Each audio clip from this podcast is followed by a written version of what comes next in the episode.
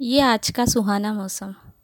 बहुत दिनों से तलाश थी धरती को बारिश की बूंदों की, जो आज इससे मिलने आई है। पर हम हम क्या करें हमारे इस कम्बक दिल का, जो आपकी आवाज़ सुनने के लिए बेकरार होए जा रहा है? कैसे संभाले इसे? आप ही बताएँ।